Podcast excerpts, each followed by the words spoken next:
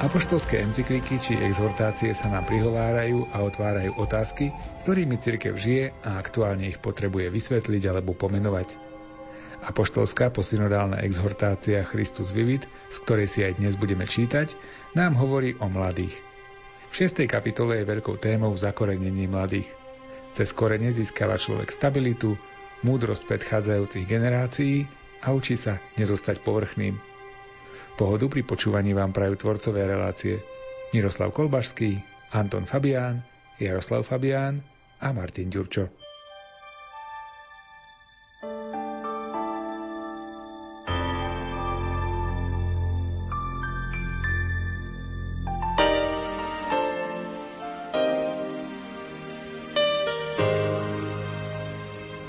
Drahí mladí, Nedovolte, aby používali vašu mladosť na napomáhanie povrchného života, ktorý si zamieňa krásu s výzorom.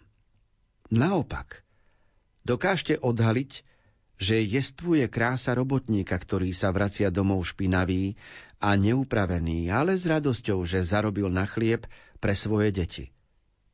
Existuje zvláštna krása v rodinnom spoločenstve zhromaždenom okolo stola, ktoré sa štedro delí o chlieb, aj keď to, čo je na stole, je veľmi skromné. Je krásna, neúčesaná a trocha zostarnutá manželka, ktorá sa nad svoje sily a napriek svojmu upadajúcemu zdraviu vytrvalo stará o chorého manžela. Aj keď je už veľmi vzdialený čas dvorenia, je krásna vernosť dvojíc, ktoré sa milujú aj v jeseni života, ako aj starších ľudí, ktorí sa prechádzajú, držiať sa za ruky. Jestvuje krása, ktorá presadzuje zjav alebo módnu estetiku u mužov a žien, ktorí s láskou prežívajú svoje osobné povolanie v nezištnej službe komunite, vlasti, vo veľkodušnej práci zameranej na šťastie rodiny, v tvrdej, anonymnej a nezištnej práci na obnovení sociálnej harmónie. Objaviť, ukázať a zdôrazniť túto krásu, ktorá pripomína krásu Krista na kríži, znamená položiť základy pravej sociálnej solidarity a kultúry stretnutia.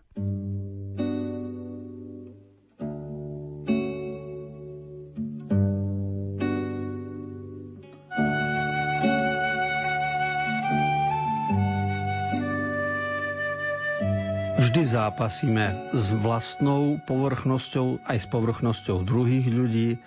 Vždy žasneme nad hĺbkou vlastného bytia aj nad hĺbkou bytia každého druhého človeka. A pápež povzbudzuje vo svojej exhortácii práve k hĺbavému životu a ten spočíva na schopnosti pozrieť pod povrch a tam objaviť to, čo sa nazýva skutočná krása. Lebo každodenné televízne reklamy nám ponúkajú krásu, ktorá je nespochybniteľná, ale je make-upová, je založená na modelingu. Hovoríme tomu aj krása povrchná, ale existuje aj krása, ktorá je iného druhu a vyplýva z konania človeka. Literárne povedané, že Kristus na kríži je krásny, tento výrok pochopí iba niekto, kto už nad Kristom rozíma aj nad krížom, lebo na prvý pohľad by musel povedať, že Kristus na kríži je škaredý.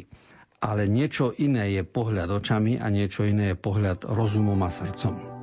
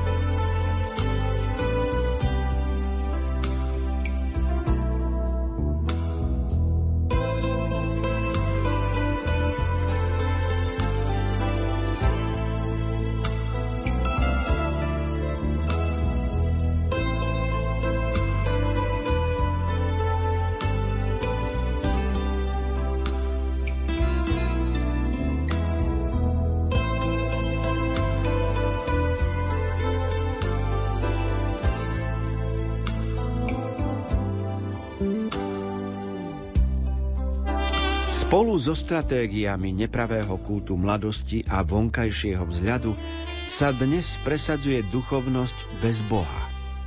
Citovosť bez spoločenstva a bez pomoci trpiacim. Strach z chudobných, na ktorých sa pozerá ako na nebezpečné subjekty a rad ponúk, ktoré vás chcú presvedčiť, aby ste verili v rajskú budúcnosť, ktorá sa však bude stále viac a viac odsúvať do diaľky.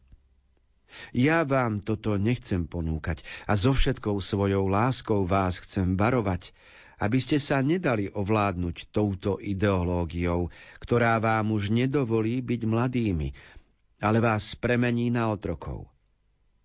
Predkladám vám inú cestu, na ktorej je sloboda, nadšenie, kreativita, nové obzory, ale zároveň sa na nej pestujú korene, ktoré ju vyživujú a podopierajú.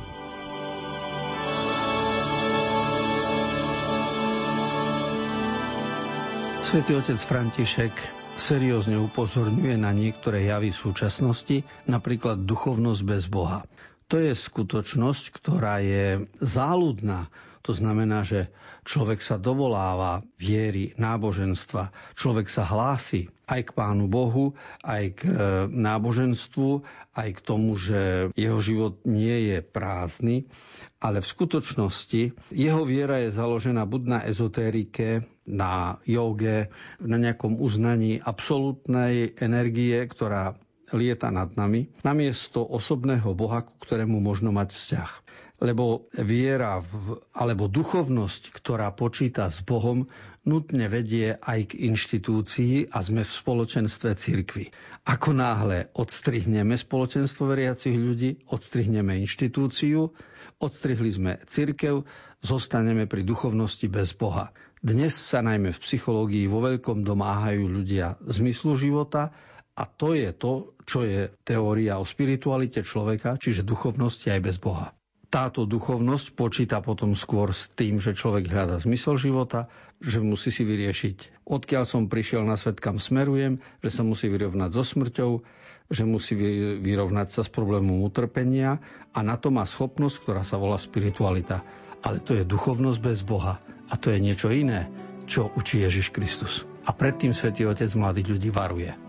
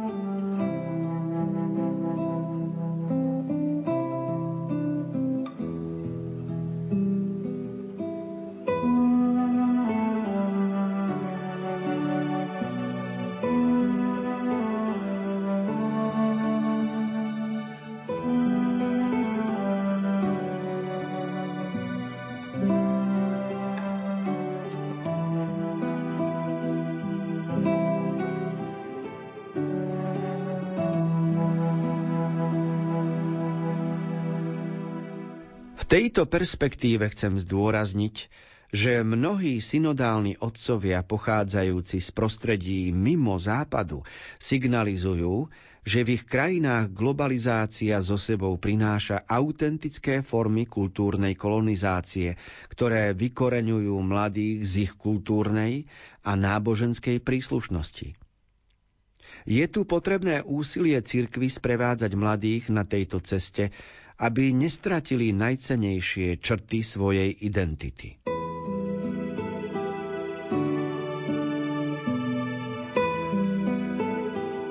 V 185. článku exhortácie Christus Vivit upozorňuje pápež na kultúrnu kolonizáciu. Všetci si pamätáme kolonizáciu hospodárskú, spoločenskú, ktorá bola pred 100-200 rokmi, keď Angličania mali mnohé krajiny, Južnú Afriku a Indiu a, a iné krajiny mali Francúzi, iné krajiny zase kolonizovali Španieli a získavali bohatstvo z týchto krajín na úkor domácich krajín, oni bohatli. To je princíp kolonizácie.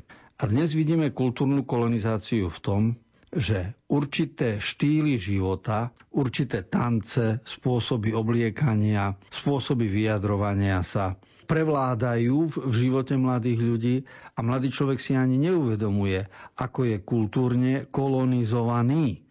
To znamená, že nie je sám sebou, ale podlieha vplyvom, ktoré prijíma cez sociálne siete a od e, svojich rovesníkov a zvonkajšieho prostredia. Pretože kultúra, ktorú my v našom prostredí poznáme, keď si vezmeme napríklad kultúra nedele, Sveta Omša spoločná, spoločný obed alebo spoločné rodinné prežívanie popoludňa. To všetko nadobúda nové formy, nové spôsoby a je otázka, človek sa musí pýtať, do akej miery si zachovávame vlastnú totožnosť a do akej miery sme kultúrne kolonizovaní.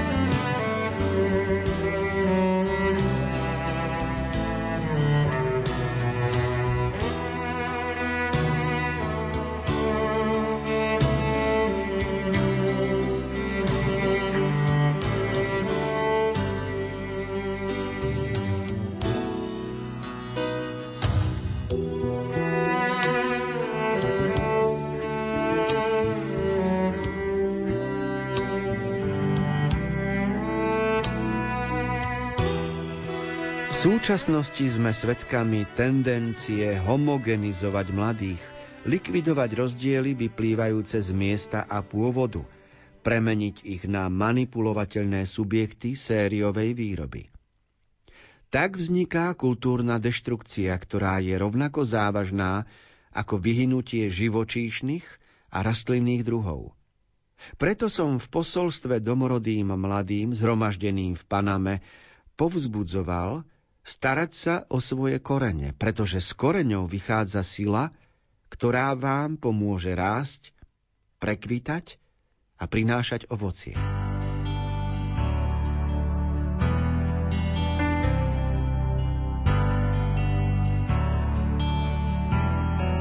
Podobne ako nebezpečenstvo kultúrnej kolonizácie, je aj nebezpečenstvo kultúrnej deštrukcie, na ktorú upozorňuje pápež František, a porovnáva to zaujímavo s ekológiou, ktorej každý rozumie. Lebo keď vo večerných správach sa dozvedáme, aký chrobák vyhynul alebo aké zvieratko na svete už nebude, lebo sú na to dôvody klimatické, tak všetkým je nám ľúto a uvedomujeme si, že svet nie je spravovaný spravodlivo a múdro a hospodárne.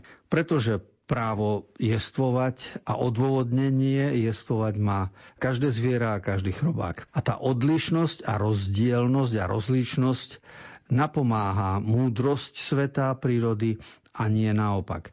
A preto aj rozdielnosť, rozličnosť mladých ľudí, rozličnosť rás, čiernych ľudí, bielých, azijských, afrických, európskych je Boží dar a nie je potrebné kultúry týchto národov likvidovať a zo všetkých urobiť jednu masu, ktorá bude poslúchať neznámu autoritu.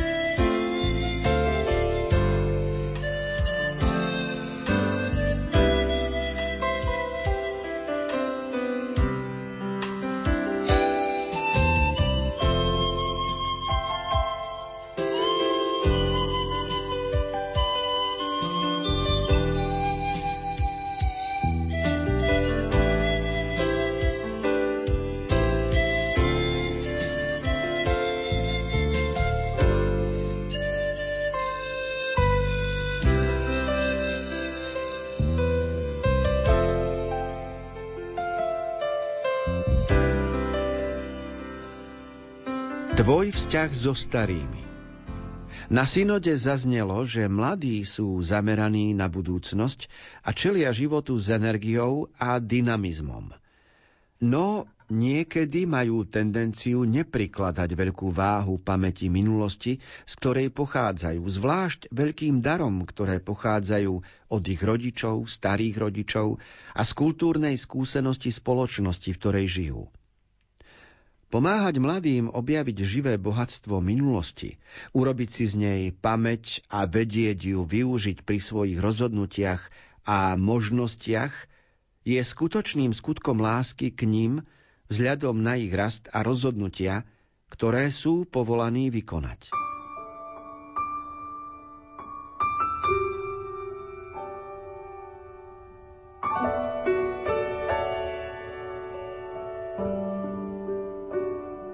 Exhortácia pápeža Františka pre mladých ľudí má okolo 300 článkov. My sa pohybujeme v druhej tretine a hovorí sa tu na tému vzťah mladých ľudí so starými. Na túto tému bude reč v článkoch 187 až 197. Svetý Otec pripomína, aký vzťah by mohol mať mladý človek k ľuďom seniorom a čo by mohol z toho vzťahu získať.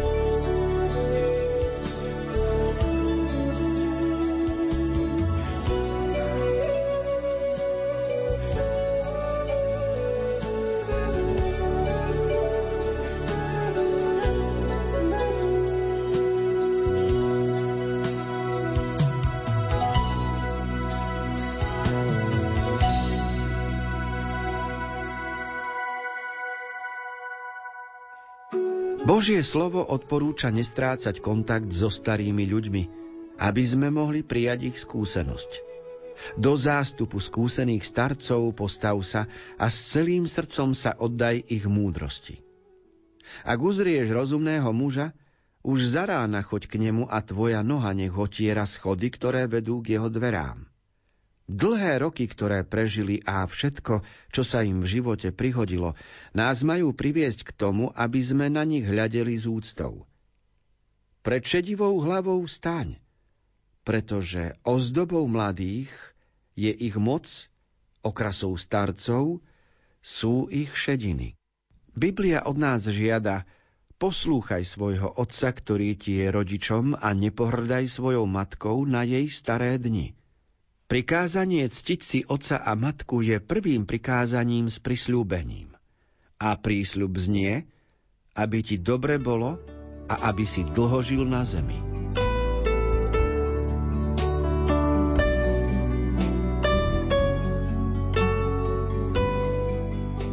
Vypočuli sme si sedem miest z písma svätého, sedem citátov, v ktorých sa pápež odvoláva na biblické posolstvo, pretože ľudia už pred 3000 rokmi vedeli o probléme vzťahu medzi mladými a starými, vzťah medzi generáciami a o potrebnosti úcty a spolupráce. Preto existuje v desatoro prikázaniach štvrté cti oca i matku svoju.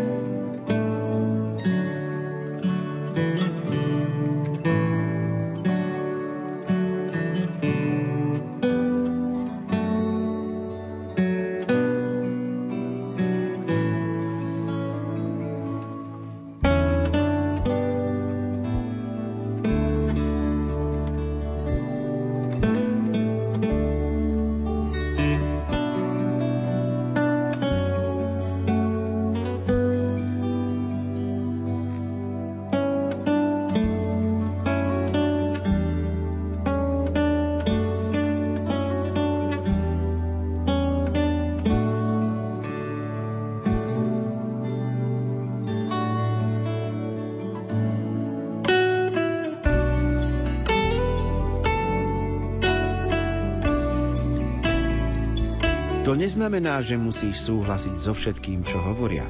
Ani nemusíš schvaľovať všetko, čo robia.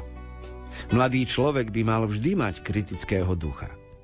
Svetý Bazil Veľký, odvolávajúca na starých gréckých autorov, odporúčal mladým ctiť si ich, ale brať si z nich len to, čo dobré ich môžu naučiť. Ide jednoducho o to, aby sme boli otvorení a prijímali múdrosť, ktorá sa odovzdáva z generácie na generáciu, ktorá môže spolunažívať s niektorými ľudskými biedami a ktorá nemá dôvod zaniknúť z oči voči novostiam konzumu a trhu.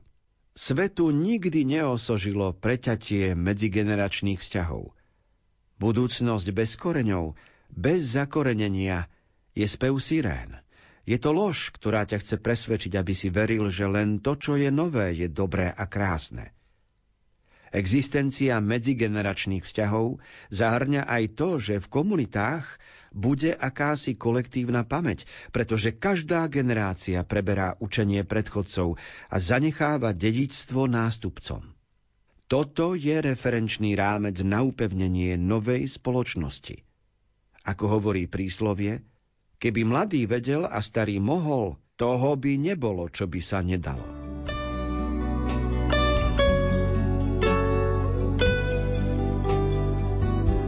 Málo kde v encyklikách a exhortáciách nájdeme aj vtipné poznámky a žarty. A tu si dovolil pápež jedno príslovie použiť, keby mladý vedel a starý mohol, toho by nebolo, čo by sa nedalo čo je iste všeľudová, všenárodná múdrosť a svedčiaca o tom, aké dôležité je spojenie medzi mladými a starými ľuďmi.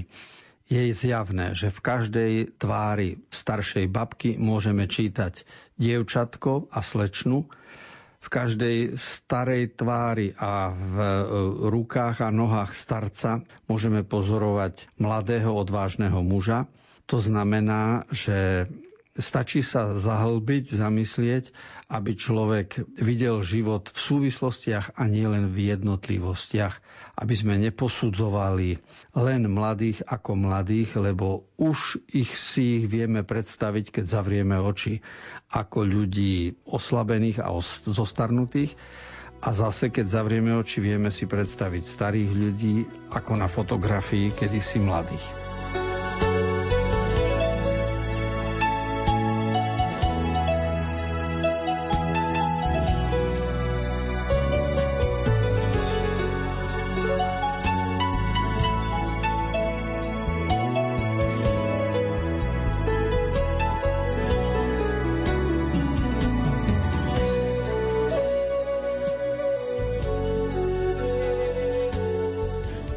Blížil sa koniec relácie Výber z pápežských encyklík. Čítali sme a komentovali apoštolskú posynodálnu exhortáciu Christus vivit, Kristus žije od svätého otca Františka. Text apoštolskej exhortácie načítal Miroslav Kolbašský. Komentáre k textom si pripravil duchovný otec Anton Fabián a technickú reláciu pripravujú Jaroslav Fabián a Martin Ďurčo. Ďakujeme za pozornosť a tešíme sa na stretnutie opäť o týždeň.